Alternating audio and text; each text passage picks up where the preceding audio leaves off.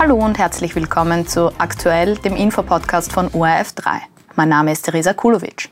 Frankreichs Präsident Emmanuel Macron ernennt den 34-jährigen Bildungsminister Gabriel Attal zum jüngsten Premierminister, den Frankreich je hatte. Wie es dazu gekommen ist, welche politischen Folgen die Entscheidung für Frankreich hat und was Macrons Politik mit dem Aufstieg der extremen Rechten zu tun hat, das habe ich mit Politikwissenschaftlerin und Frankreich-Expertin Ronja Kempin besprochen. Frau Dr. Kempin, wir haben es gerade auch schon im Beitrag gehört. Elisabeth Born wird also von Gabriel Attal ersetzt. Das war davor der Bildungsminister. Er ist auch dem linken Spektrum, politischen Spektrum zuzuordnen.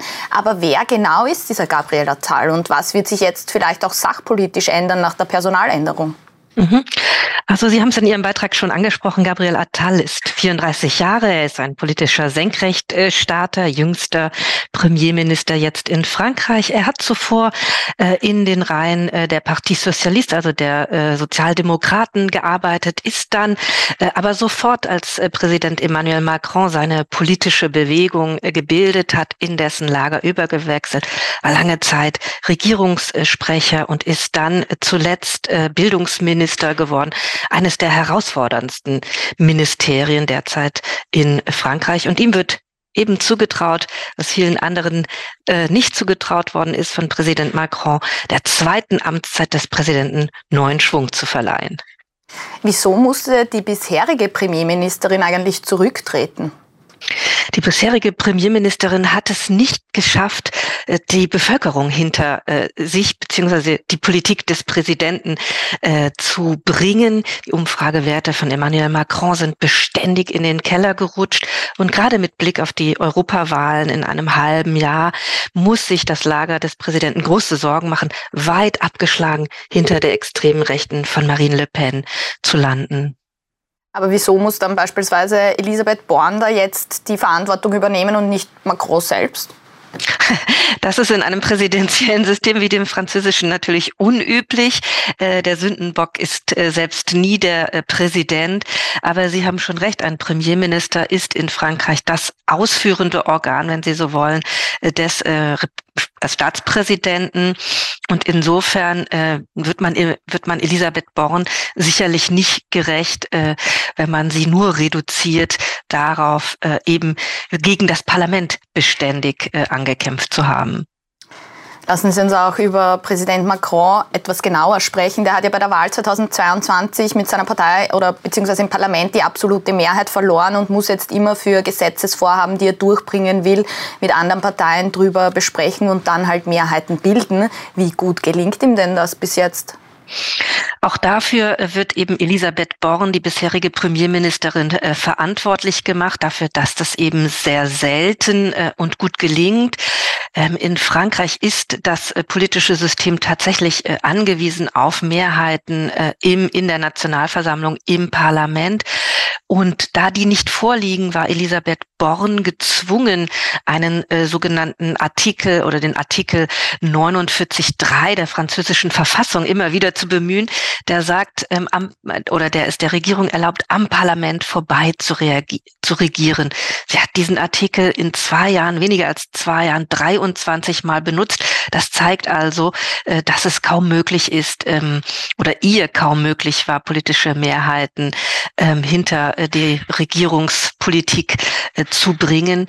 Attal wird das zugetraut, dem neuen Premierminister, denn er scheint äh, zumindest einen gewissen Vertrauensvorsprung auch äh, bei der politischen Opposition zu genießen. Also hat es Macron bislang jetzt auch nicht geschafft, das tief gespaltene Land da auch wieder irgendwie zu einen. Das ist in der Tat äh, äh, wichtig und äh, richtig als Beobachtung. Frankreich ist äh, tief gespalten und viele Beobachter gehen äh, davon aus, dass auch in den Präsidentschaftswahlen, es ist noch ein langer Weg, erst 2027, ähm, aber die französische Bevölkerung nicht mehr äh, geneigt ist, einen Repräsentanten des Macrons Lager, Macron darf ja selber nicht mehr antreten, zu wählen, nur um Marine Le Pen zu verhindern. Also die Chancen für die extreme Rechte in Frankreich an die Macht zu kommen, sind nicht zuletzt auch aufgrund der Politik äh, des derzeitigen Präsidenten Marc Macron besonders groß. Über die Rechte in Frankreich möchte ich auch noch gleich mit Ihnen mhm. genauer sprechen. Davor vielleicht noch kurz, wenn wir uns nämlich die Situation eigentlich in Frankreich ansehen, so schlecht steht ja das Land eigentlich gar nicht da. Die Wirtschaftslage, die ist relativ gut, die Arbeitslosigkeit relativ niedrig eigentlich. Wieso ist Macron trotzdem so ein rotes Tuch geworden? Weil er es nicht schafft, äh, die Bevölkerung hinter sich zu bringen. Er vermittelt einen autoritären äh, Politikstil. Äh, er regiert von oben herab. Man hat ihn ja sehr oft Jupiter genannt, der eben die vertikale Macht repräsentiert, wenig konsultiert. Wenn er konsultiert, dann sind das eben so pseudodemokratische Akte, die ihm keiner mehr abnimmt, ähm, hinter die die Bevölkerung, hinter denen die Bevölkerung nicht steht. Und er vermittelt vermittelt witzigerweise äh, es nicht mehr gut genug, äh, eben äh, die vor, die, wenn Sie so wollen, hervorzubringen, was alles schon gelungen ist. Ähm, vielmehr steht er für ungeliebte ähm, Reformen. Das Hochsetzen des Renteneintrittsalters ist sicherlich hier äh, das Paradebeispiel. Und das macht die Bevölkerung äh, eben äh, über die Zeit etwas mürbe. Sie glaubt nicht mehr daran, von dieser Regierung, von diesem Präsidenten mitgenommen äh, und in eine bessere Zukunft geführt zu werden. Gleichzeitig ist es ja auch so, dass Macron in seiner eigenen Partei nicht nur bei der Bevölkerung für Unmut sorgt, beispielsweise wenn es etwa um die Migrationsreform gegangen ist, muss sich Macron selbst auch Sorgen machen, dass er bald auch gehen wird müssen, wenn er so unbeliebt ist überall? Also ich, ähm, das gab es äh, tatsächlich noch nie, dass ein äh, Präsident ähm, in Frankreich vorzeitig zurückgetreten ist. Ähm, er wird äh, sicherlich bis 2027 durchhalten, weitermachen. 2027 endet seine äh, Amtszeit. Er darf nicht wieder antreten. Ähm, er muss sich, glaube ich, keine Sorgen machen. Ähm, aber es wird natürlich für ihn äh, auch um die Herausforderung gehen, einen Nachfolger zu präsentieren, der gegen Marine Le Pen äh, bestehen kann. Denn Macron möchte sicherlich nicht, dass der Macronismus, für den er steht, also das Überkommen der Links-Rechtsteilung Frankreichs, nur, wenn Sie so wollen, äh, ein, ein Zwischen, äh, eine Zwischenetappe in der französischen Geschichte bleibt. Lassen Sie uns jetzt auch gleich über Marie Le Pen und ihre Rassemblement National sprechen. Die sind ja bei der EU-Wahl derzeit in Umfragen auch 10 Prozent vor der Partei von Macron. Was würde das denn bedeuten oder wie sehr würde es Macron auch im eigenen Land schwächen, sollte Marie Le Pen tatsächlich bei der EU-Wahl und ihre Partei so weit vor der von Macron sein?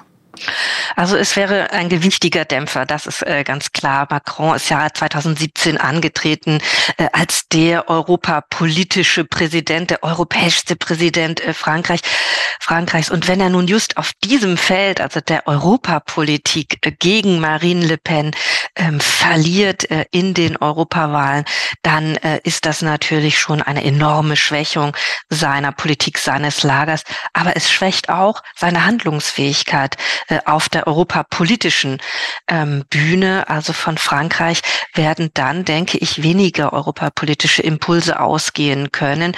Denn er muss immer fürchten, ähm, Marine Le Pen durch einen proeuropäischen Kurs im eigenen Land noch zu stärken.